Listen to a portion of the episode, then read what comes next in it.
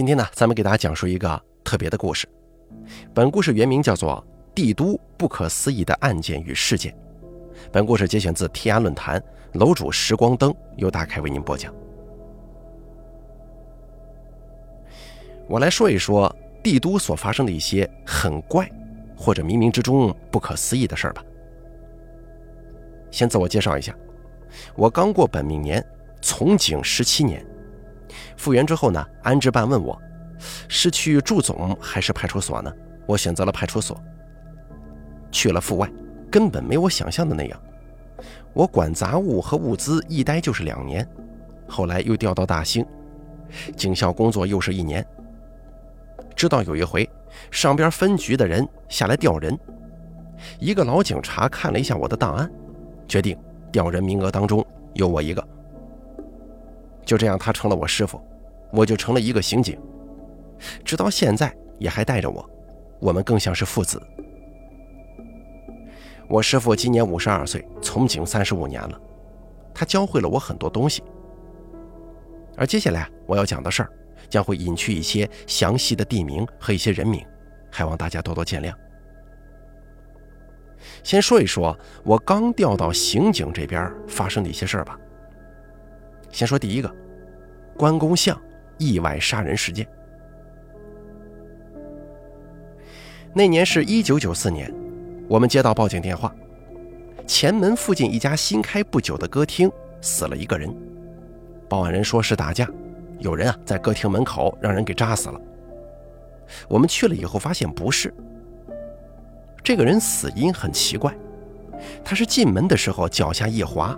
人扑到了门口供着的一米多高的关公像上，被关公像手中的铜刀尖儿扎到了嗓子，正好扎在动脉上。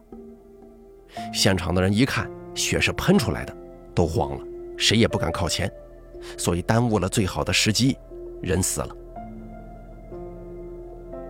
后来仔细查看现场，发现确实是一起意外。那个年代，北京管很多做生意的人。尤其是个人叫万元户，而歌厅在那个时候是很少的。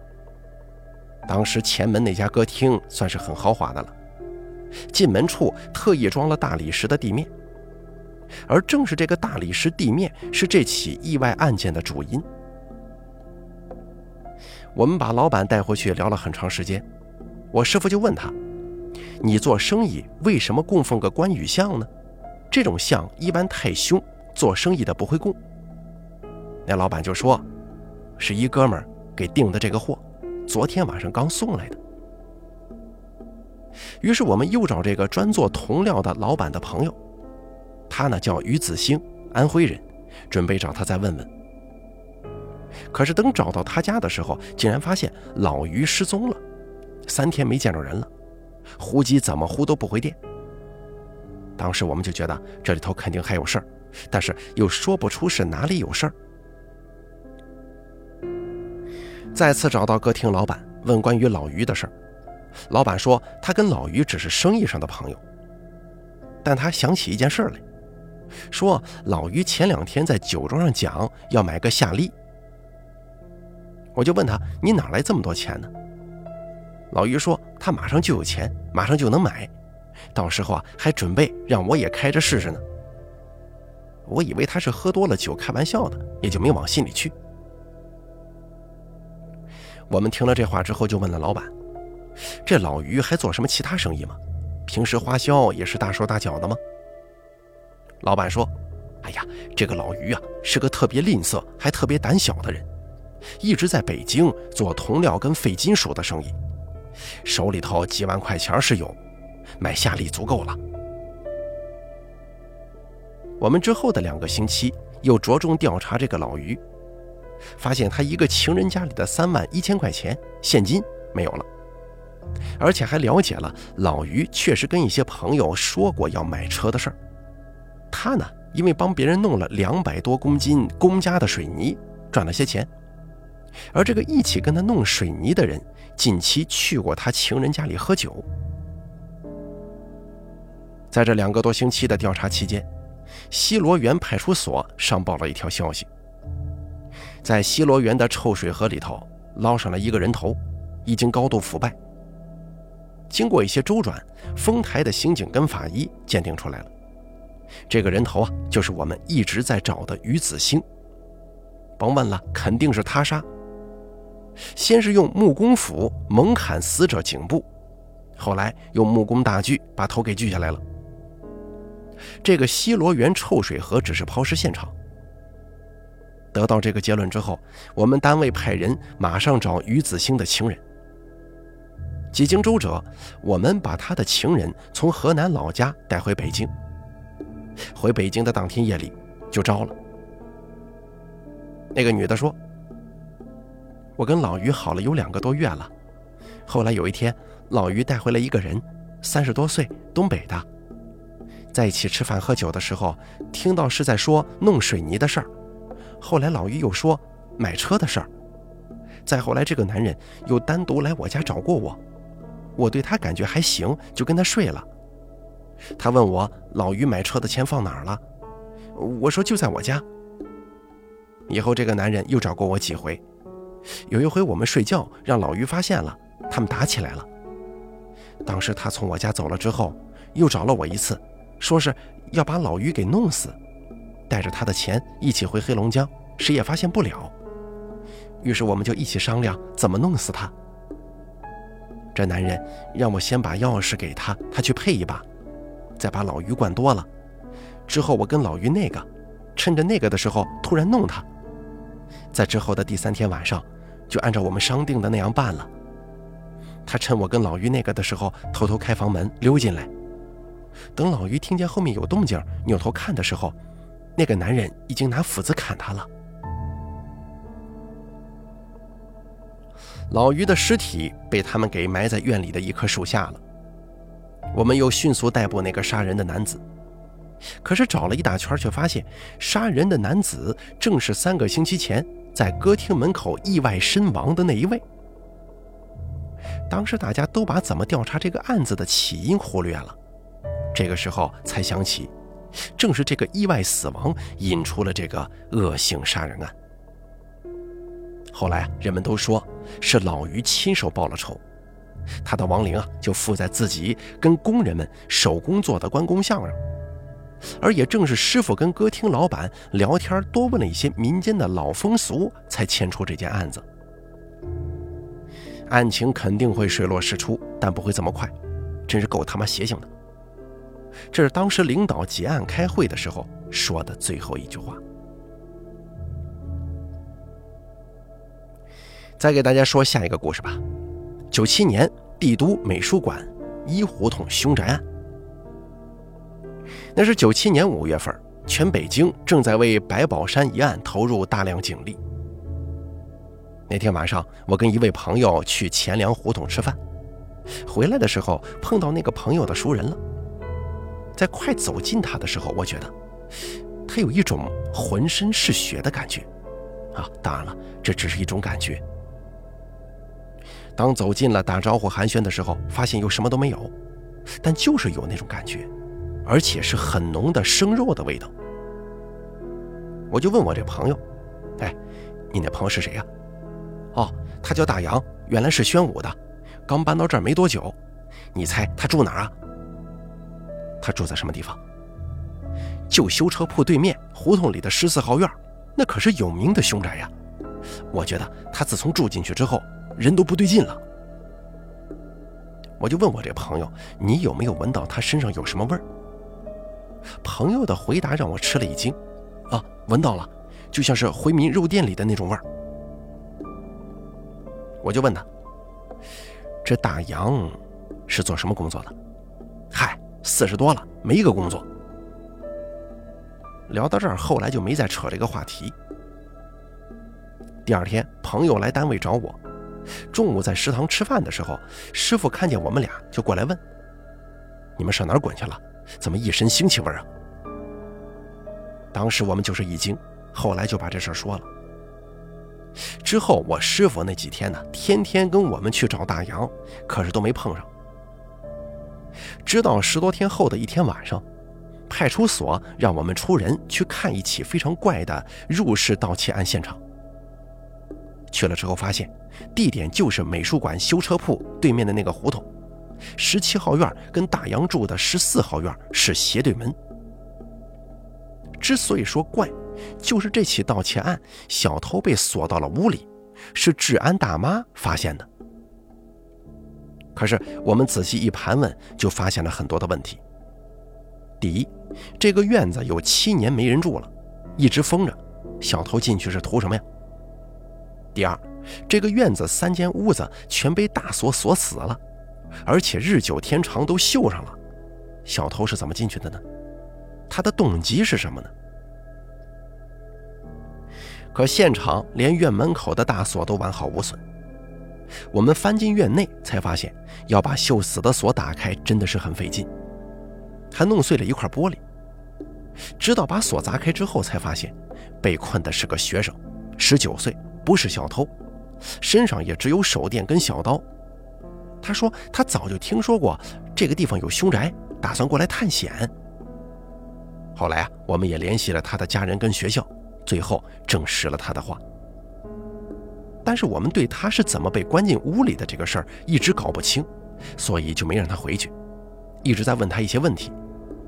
他干脆后来直接吓哭了，说当天晚上他跟几个同学比胆气，说要去那间鬼屋转一圈再出来，一伙人就奔那十四号院去了。可是他们准备翻墙的时候，一个老头把他们叫住了，就问他们为什么大晚上的翻人家院墙啊？几个孩子就说。探险。老头说：“探什么险呢？现在十四号院有人住了，你们进去不怕人家杀你们呢？”说着，用手一指斜对面的院子，就说：“那个院儿就我一个人住，平时老锁着，反正里头也没东西。你们要是非得探险的话，就去那儿吧。”说完，就带着几个孩子去了那个院儿。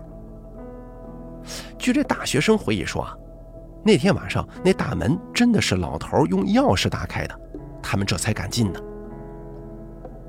后来老头又打开了一间屋的门，说：“进来看看吧。”其他学生没敢进，退到院外了。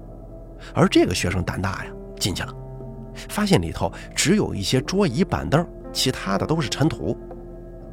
就跟这老头说：“我们白天没事给您打扫一下吧。”你这太脏了，怎么连个床也没有啊？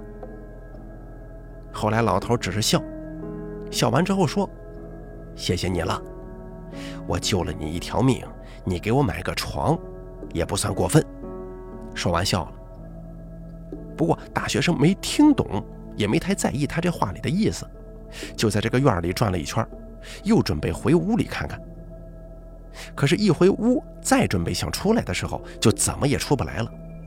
使劲喊，使劲摇门，这才被治安大妈发现，并且报了警。我们录完口供，很多人都在会上说，这孩子呀是受惊吓了，有点胡言乱语。好在人没出事算不上刑事责任，让家长带回去批评教育一下得了。可是，一散会，师傅啊，还有很多人都不怎么说话了，都抽着闷烟，说这事儿啊没这么简单。这孩子被咱们盘问的时候吓尿裤子了，我这眼里不揉沙子，这孩子说的都是实话。然后师傅又问我们：“你们闻到这孩子身上也有股子腥气味了没有啊？”我就跟我师傅说：“是生肉味。”我这句话一说完，屋里的人都看向我。当时有一个已经快五十岁的老刑警，当时说：“咱们呢，打个报告吧。”再去那个院子里查一查，我觉得肯定有事儿。师傅跟其他人也都是这么觉得，一致决定打报告。两天之后，这事儿就批下来了。我们再次进入十七号院，这回啊没发现任何异常。我们又去查了十四号院，可仍旧没什么收获。两天下来，无功而返。直到第四天早上。住在附近的一位老大爷早上遛狗，在那只狗走到一处草地的时候，突然发疯一般的冲向草地上的一块东西，咬住不撒嘴了。老人一看是个肉块，而这位遛狗的老人当过兵，五一年上过朝鲜。他从狗嘴里头抢出这块肉，仔细一看，他觉得翻来覆去像人肉啊，就报警了。正好我们打报告在盯这件事儿，所以我们就接手了。后来经过九天高强度的工作，我们又在附近找到了三块石块，但是都很碎。到这儿线索又断了，好像一切突然消失了。第十三天，居委会找到我们说，十四号院老杨住的两间屋子这几天呢极其腥臭。刚进六月份，竟然招了很多苍蝇啊！我们这才进到十四号院。那次是我第一次进这个小院，第一感觉就是极为阴冷。当时是六月初，二十多度的天气，可是，一进院子就感觉到浑身起鸡皮疙瘩。直到现在还能记着一个同事说的话，他当时说：“我操，怎么跟进了屠宰场似的？”通过大家的眼神交流，都发现了不舒服。最先进入大洋的那个警察一迈过门口，脚下就是啪的一声。等他低头看的时候，才发现半个鞋底儿都泡在雪里了。紧跟着，他就一屁股坐到了地上。大家这才发现，不到二十平米的小屋内，整个地面全都被雪给泡满了，根本就没地方下脚。那天，我们从屋里找出了十七块碎尸，两个人的，有一个就在我们进来前两个小时内被杀了。其他细节不便多说了啊。那个案例共有四个被害者。我们把大杨抓住之后，他说都是自己干的，但是他是被一个女人逼着干的。他供出了这个女人的名字和一些详细信息。我们呢又去调查这个女的，可是这个女人早在六年前就在十四号院被人用刮胡刀片给杀了。大杨根本就没机会，也不可能认识这个女的。但是大洋又怎么知道这个女人这么多事儿呢？而且连这个女人她父母家在哪儿，她父母家大衣柜里有什么东西，大洋全都知道的一清二楚啊！还有不可思议的一点，就在我们出盗窃案现场的那天晚上，他正好杀完人，而那几个学生要翻墙进他家的时候，也正是他分尸的时候，并且。那天警察走了之后，大洋去抛尸，也提到碰上过这么一老头，跟那个大学生描述的一样，就连嘴边的那颗痣都一般无二。当时那个老头看他背着一个背包，就问大洋用不用帮忙啊？大洋说不用。老头说，反正帮死人的忙也没什么。当时大洋一听这话就动了杀心，他本想把老头子骗回家给他杀了。但是他又急于抛尸，就让老头在原地等他。可回来之后，老头没等他，直到被警察抓住，还以为是这老头点的他。后来啊，我们又大量取证，直到八月份，我们调查自称住在十七号院的那个老头的时候啊，发现根本找不到这么一个人。但是也有人说，这个人是个传教士，以前在宣武门教堂见过他。但是，一直啊也没能找到这个人。这案子是破了，但每个人心中都很沉重。那个踩了一脚血的警察小我三岁，现在人家已经是个商人了。前两年聚会啊聊起这个事儿，他还是一脸惊悚的模样。但是这个案子却真的有很多完全没有解开的疑惑，而且是真的很怪。当年经手过这件事情的所有人，私下里都把这个案子定为跟鬼有关系，当个鬼故事来说，并且是越说越神乎。就在前些天，我还跟几个已经退休、经手过这事儿的老同志聊起这事儿，他们说，直到现在还有很多事儿没弄清楚呢。但是要声明一点。我虽然不是党员，但也绝对不会在公众场合宣扬与党性所违背的东西。但我们所有人都尊重任何一个教人向善的宗教，也不否认冥冥之中一些不可解答的事件或现象。第六感咱们都是承认的，就像不管你做哪一行都需要有天分一样，对不对？警察也不是说你光有一身好武艺或者好枪法就能行，警察跟当兵一样都很重要。如果没有那股韧劲儿和冲劲儿，就真的能让坏人从眼皮子底下溜走，或者死在战场上。还有最重要的就是几十年如一日的磨练和学习经验。接着再给大家讲下一个故事：陈老的悲剧。我新兵的时候是在福建省，那是一九八八年的一月，我在新兵连的第一个月。我们的连长啊，有一个是河北人，叫贺启应，一九五八年生人，一九七九年上了越战战场。当时他是一个侦察兵班长，也算是个老兵了。我们早就听说他跟二十八个敢死队员狙击敌人两百余个，最后只剩下六个人活着，还有一个人残疾了。他在跟我们聊天的时候说：“你们知道吗？战场上生死一瞬间呢。”感觉最重要了。有一次，几个越南人穿着我军和老百姓的衣服向我方岗哨靠近。当时这几个人看着也没带武器，靠近之后用中国话说想要点吃的。他们都是云南人。但是贺班长出来之后，对方就快要跟岗哨平行了。他只看了对方一眼，就立马感觉这些人不对，立马大声呼喊：“卧倒，匍匐射击！”他倒下的一瞬间，只觉得轰的一声巨响，对方已经引爆了腿上绑着的手雷。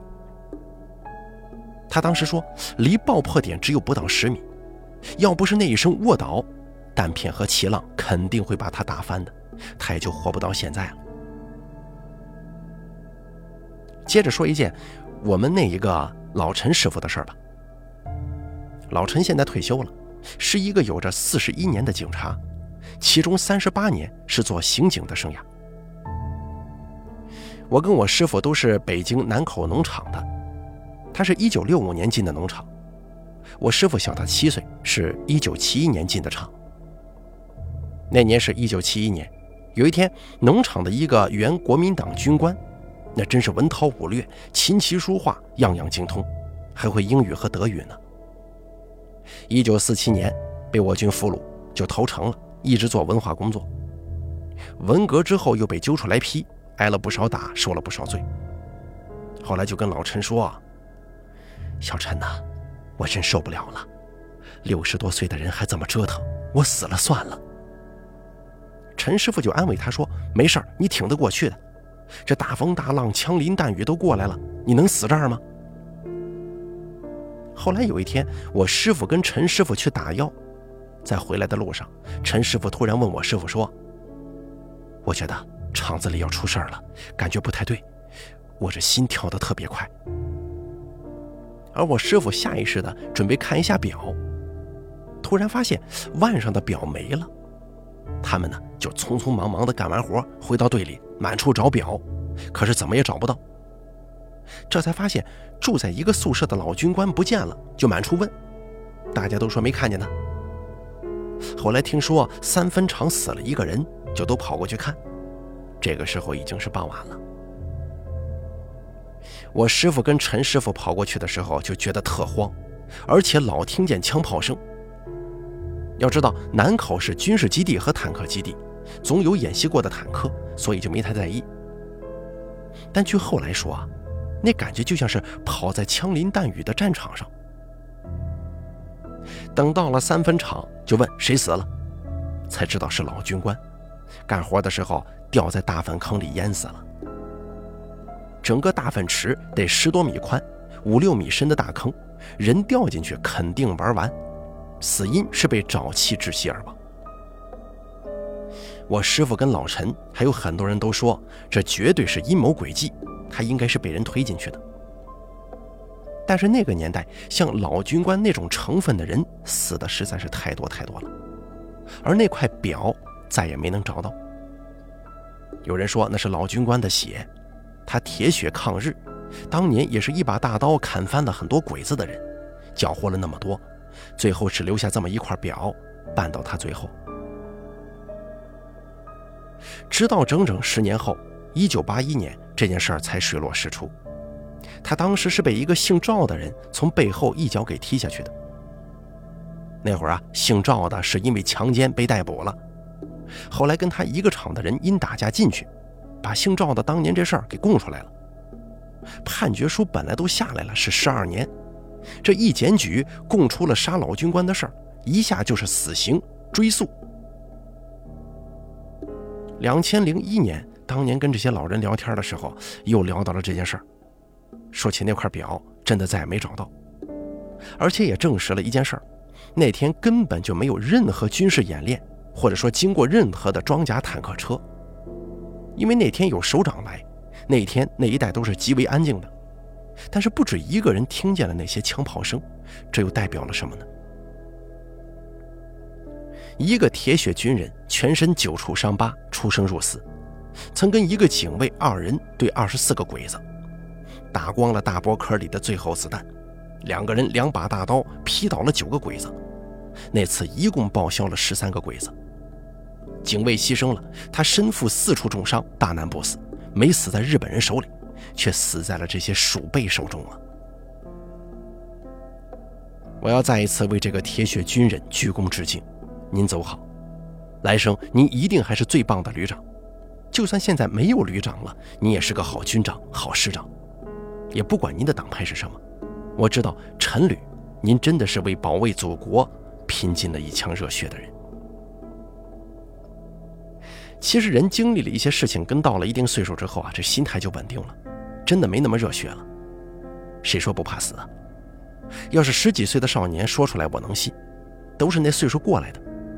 但是要跟我们同时代的人也嘴里说着我不怕死，随时准备好去送死，那他真够假的。现在所有人的人生目标就是活着，更多一些就是好好活着，活快乐一些，活自由一些。警察也只是一种职业，有时候跟演员一样，不同的是演员演不好可以再重来一次，但警察不行。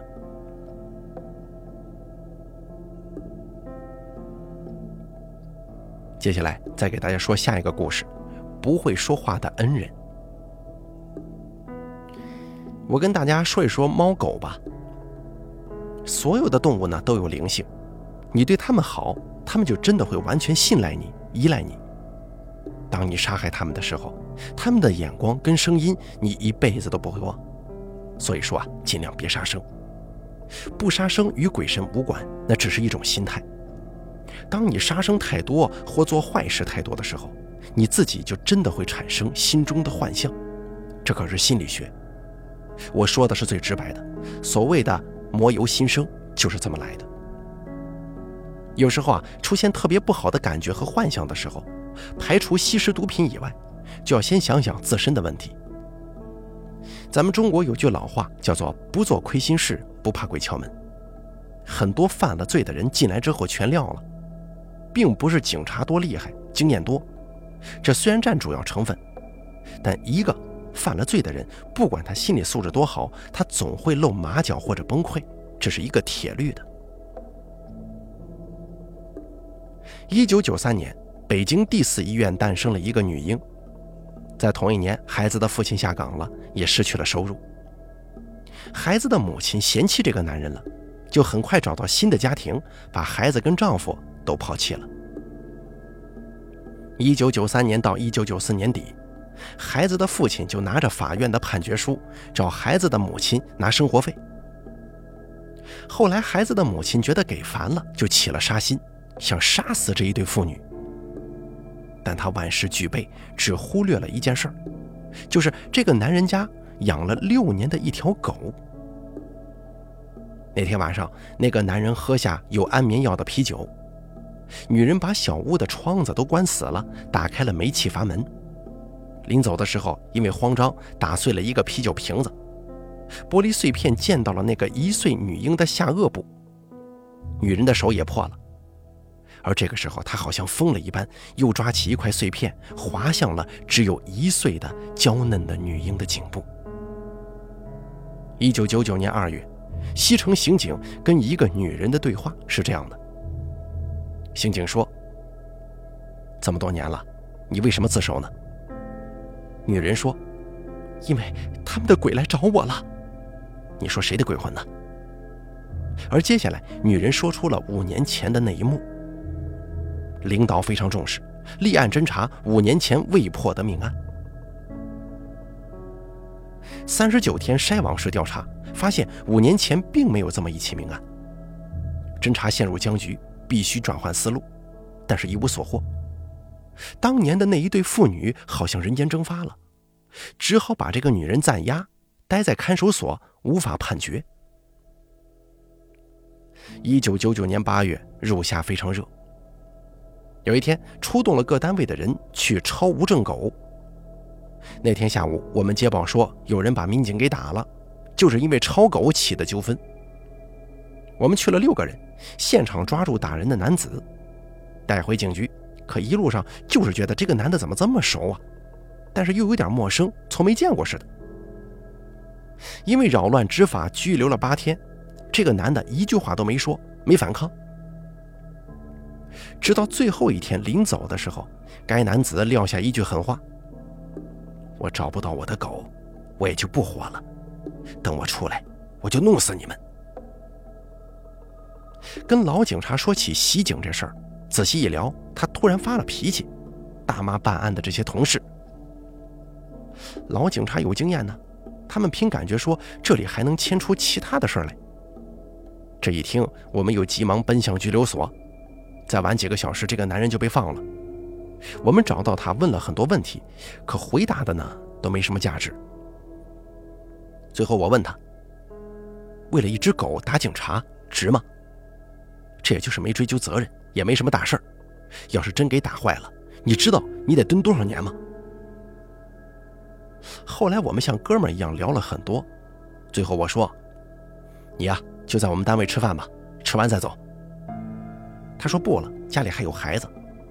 最后还是我去对面小饭馆买了两个菜、三盒米饭给他，说我也没吃呢，咱哥俩一块吃吧。他一看这些菜，当时哭了，就说：“你知道吗？这条狗救了我跟我闺女两条命呢。”我一看这是真的有事儿，就安慰他：“你慢慢说。”随后，该男子呢就说出了五年前的事儿。他说，一个女人给他的酒里下了药，他浑身没劲儿，头又疼又晕，后来就晕过去了。醒了以后，发现在医院里，是他的狗看他晕倒了，等他清醒了，才记起事情的全部经过。那个女人满手是血，拿玻璃划向那个女婴的脖子。那只狗护主心切，当时就红了眼，扑起几次去咬那个女人，但是都被踢翻了。后来那个女人走了之后，把门锁死，这只狗就狂叫不止，并用力撞门，直到邻居来了，把他们送进医院。万幸的是命保住了，但那只狗却变成了瘸子。我就问他：“你当时为什么不报案呢？”他说：“我没工作，当时天天喝酒，心里烦。”我去了一回派出所，人家以为我撒酒疯呢。我就对他说：“你还能不能编一个更离谱的啊？你编个香港黑社会绑架你全家得了。我们还没找你说你闺女的事呢，她差点死了，你知道吗？”后来啊，人们都说我是准备自杀，但没死成，酒瓶子碎了，差点把闺女给害死，弄得我根本抬不起头来。我就带着女儿去了青岛。一直生活在那边。到女儿该上学了，我们父女俩带着那条瘸狗就又回到北京。我走到哪儿都带着它，它是我不会说话的救命恩人呢。我们翻出了二月那件自首的案子，但是照片怎么看都对不上。但是有一种说不出的感觉。眼前这个男的呀，驼背、谢顶，非常瘦。跟照片上那个梳分头、长方脸的男子怎么也联系不起来。后来证实，这就是一起案子，能并案。那个来自首的女人就是孩子的妈妈，是她做的。你看这事儿啊！但是呢，那个男人已经被生活折磨得完全变样了。他在青岛什么脏活累活都干，自己有时候吃长了毛的面包，就为了省下钱养这个孩子。我见到那个女孩之后，看见那两块朱红色的疤痕。小小孩子什么也不知道，也不会让他知道，什么都没告诉他，因为他爸爸怕他在幼小的心灵当中埋下仇恨和变态的种子。而这个孩子呀，依然很憧憬地想象自己的妈妈是多么的美丽，多么的爱他。这些都是眼前这个男人为孩子编织的美丽童话。而那个女人在所谓的鬼魂复仇的幻象当中，一天比一天严重，过得如同惊弓之鸟一般。直到这对父女回北京，被正好逛街的女人撞上了，变成了压垮他最后的一棵稻草。这件事儿啊，我印象非常深刻。幸运的是，狗找到了，也给狗办了证，一切都往好的方向发展。还有一点忘了说，就是那个女人在当年杀人未遂后没两天，就跟新丈夫搬到了鸡西去住了。